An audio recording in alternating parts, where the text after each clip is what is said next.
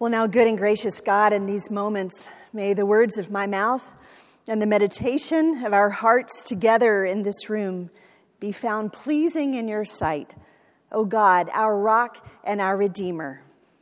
Amen. Brothers and sisters, grace to you this morning and peace from the Lord Jesus Christ. Just a few moments ago, we listened to a passage uh, from the book of Acts that involves two main characters, Paul and Barnabas.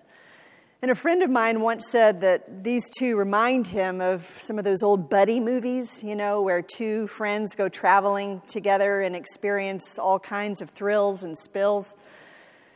I know you're familiar with some of these Men in Black, Blues Brothers, Bridesmaids, Thelma and Louise, Woody and Buzz Lightyear.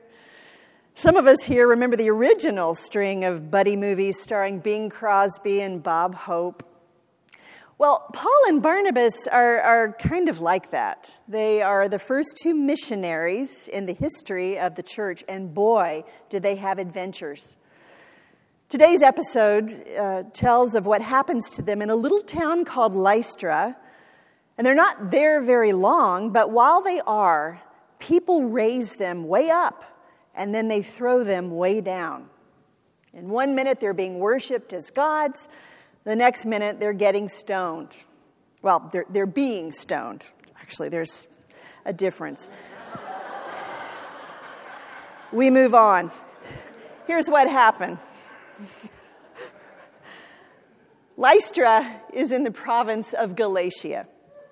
It's a little town up in the hill country, and the people there are largely irreligious. They're certainly not orthodox, and they're somewhat superstitious. And soon after they arrive, Paul starts talking with some of the villagers there and telling them some of the stories about Jesus. And while he's talking to them, he notices a man sitting there. And what we're told in the story is that this man has never been able to walk a day in his life. But as this man listens to what Paul is saying, the Spirit moves in him, and Paul sees that. And he says to the man, Stand up and walk. And Luke tells us this man doesn't just stand, he leaps up and begins walking around. And all the villagers who've known this man all their lives can't believe their eyes. They start hollering, The gods are here, pointing at Paul and Barnabas, they cry, These men are gods in disguise. Look, it must be Zeus and Hermes. See, there was this legend started by the ancient poet Ovid that once the supreme god Zeus and his son Hermes had come to this very region disguised as ordinary mortals. But nobody had welcomed them except one elderly peasant couple and so the two gods destroyed everybody but the elderly couple. And so now the villagers don't want to make that mistake again. So the, the priest of Zeus from nearby brings two oxen to offer a very expensive sacrifice and garlands of flowers to honor Paul and Barnabas. Well, to their credit, these two respond by being appropriately horrified by this. They tear their clothes as a reaction against blasphemy, and they say, loosely translated, What in the Sam Hill are you doing? We're people just like you. And then they go on and give an impassioned message about the living God who created everything, and they invite the people to turn away from worshiping gods they have made. And even so, Luke says, that with these words, even so, they barely keep the crowd from offering sacrifices to them. But here's the thing in the very next verse, this story does a complete about face. Some enemies of Paul show up in that very place and incite the crowd against them. And the people wind up taking Paul and stoning him to the point where they think he's dead. This is what they intend and they drag his body out of town for the vultures to finish off. Turns out Paul's not dead, and the next day he and Barnabas continue on their way. This is what happened in Lystra to Paul and Barnabas. In one minute they're being exalted, and the next, one of them is nearly executed. And the thing worth taking to heart about these two is how utterly unfazed they are by either response. When praised, they deflect it, or actually, they redirect it toward God. When beat up, they shake it off and get on with their mission. Why? I believe it's because they're secure in their identity as God's children and secure in their mission of embodying good news. In other words, these two know who they are and they know what they're about. This story, I think, reminds us that whenever we let other people tell us who we are, we're going to face judgments about ourselves that are all over the map. And, and it goes deeper than just declaring haters gonna hate. What this story actually suggests is that the very same people who want to put us on a pedestal will in time be the very same ones who want to drag us out of town. And if we're not careful, you and I can spend our whole life being the victim of somebody's fickle opinion. And of course, it's not just other people's opinions of us, there is this ever present temptation toward our own up and down opinion of ourselves. If you don't know who you are, then you're always vulnerable to that never ending cycle of self adoration followed by self loathing. It's like having this crazy radio station always on in your head. Out of the left speaker, you hear how fabulous you are, and everybody wants to be you, and Pope Francis is asking for your phone number. But then, out of the other speaker comes this steady stream of accusations, reminders of all the mistakes you've made, what a terrible spouse or friend or pastor or colleague you are, and how everyone knows you're pathetic. They're just too polite to tell you. But, friends, they don't call this good news for nothing. Because Jesus came, among other things, to turn off the crazy radio station. And the Spirit of Christ invites us to get free from the tyranny of other people's opinions and the tyranny of our own opinions of ourselves. There are voices outside and inside of you saying, You're divine. And there are voices outside and inside saying, You're demonic. Don't you believe either voice? Both are telling you a lie. I'm going to read two messages that I happened to receive years ago on the very same day. First, in the form of an email Julie, every good thing God is doing at our church right now is all because of you. Any future we have as a congregation depends on your leadership. You are the best pastor this church has ever had. Message number two an anonymous handwritten card slipped under my office door.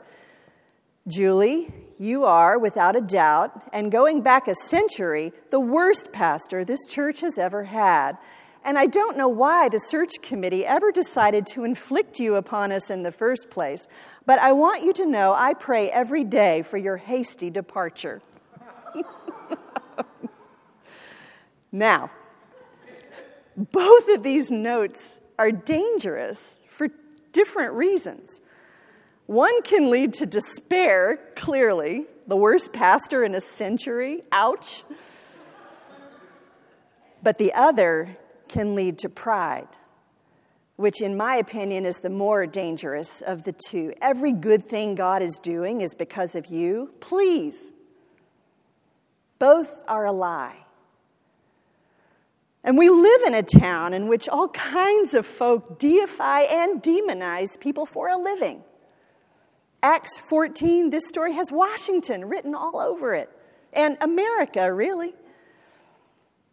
Sisters and brothers, only God tells you the whole truth about yourself, and it's this that you are a beautiful mix of both the fabulous and the fallen. And that love created you good and sin has made you sick. And yet, even though you may have forgotten God's image stamped in your clay, God hasn't forgotten. And the beloved, with a never give up on you no matter what kind of love, keeps calling you to remember who you are. But of course, along with human voices that speak false words, as with the two messages I just read, God also sometimes speaks truth to us through human voices. 34 years ago, in the spring of 1985, I was in my final year at Golden Gate Baptist Theological Seminary in Mill Valley, California, not far from the Golden Gate Bridge. And I happened to be serving at that time as minister of music and youth at 19th Avenue Baptist Church there in the city. And one of the members there was a woman in her 40s named Sue who played the piano as a volunteer in our Sunday evening service back when there was such a thing. Sue was working at the time on her PhD at Berkeley and was one of the smartest people I have ever known.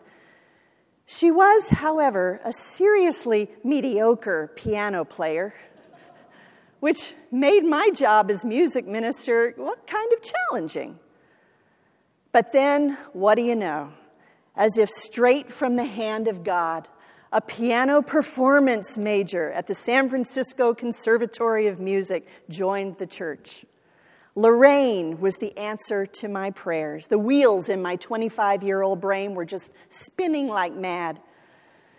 And so one night, after Sue had finished struggling through the postlude at the end of worship, while she was still on the piano bench, I came and laid a hand on her shoulder and proceeded to explain to her in the kindest way possible that well, perhaps Lorraine's musical gifts would be a better match for our needs. And thanks so much, Sue, for all you've done, but maybe it's time to give Lorraine a try. And the conversation at the time just sort of trailed off in that awkward silence. And to this day, I still cringe to think about it. Well, Sue just kind of quietly disappeared for a long time. And every now and then, thoughts of what I had done to her would, would stab at me. But I kept telling myself, it's for the good of the church. Look how much more we can do now in worship. Well, nearly a year later, and one week before my ordination, Sue called me, asked if I would meet her. You bet, I said nervously. How about coffee somewhere? No, she said, I, I think maybe someplace more private. And the ball of lead began to form in my stomach. I knew she was going to let me have it, but good. We met over at Golden Gate Seminary, sat together on a little bench on Chapel Hill overlooking the entire Bay Area. And Sue had never been one for small talk. She looked me in the eye and she said, Julie, I need to tell you that I almost left the church with a capital C because of the way you treated me. I have never felt more disposable in my whole life. But here's the thing, Julie, she said. I'm not leaving because God led me here, and 19th Avenue is my family. And I'm meeting with you today because I need to tell you two things. One, you can't treat people like that, it dishonors God. And two, I forgive you. I didn't want to forgive you, she said. But you're so green in ministry, I figured someone had to help you pull you. Well, you get the idea of what she said. And she was right. And while there have been times since then when, as a pastor, I've needed to help transition some people into other areas of service, because that's part of leadership too, I still hear Sue's voice on Chapel Hill that day, and it's sacred to me. I hope you have people in your life who speak truth to you like that. If it's a real church we belong to, There'll always be a sister or brother standing close by to remind us of who and whose we are. And you know, as I read this text, I can't help but wonder if maybe Barnabas held up a mirror like that for Paul. In the story, when Paul heals that man and the crowd uh, falls all over themselves to, to honor him and worship him, I wonder if something in Paul wants to turn to Barnabas and say, Dude, they love me. Now, the text doesn't say this, but just maybe in that moment, Paul glances sideways at Barnabas and knows that this brother who cares about him will not let him get away with that kind of silly self aggrandizement. This is what we do for each other in the community of Christ. We give each other reality checks. The text does say this that later, as Paul lies bleeding and left for dead, he finds the strength to get up again when, quote, a group of disciples gathered around him. This is Christian community.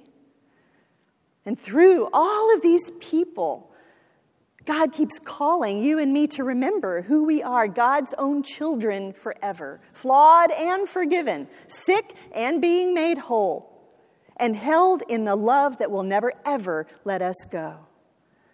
When we let God tell us who we are and stay surrounded and grounded in the beloved community, then no one's flattery will puff us up and no one's criticism will pull us down. And at the end of the story today, Paul, with the help of his friends, hobbled back to town. And after a night's rest, he and his buddy, Barnabas, are ready again for their next adventure, their Christ given mission, secure in knowing who they are and whose they are and will always be. And with the community of Christ beside us and the calling of Christ out before us, we can be too. Thanks be to God. Amen.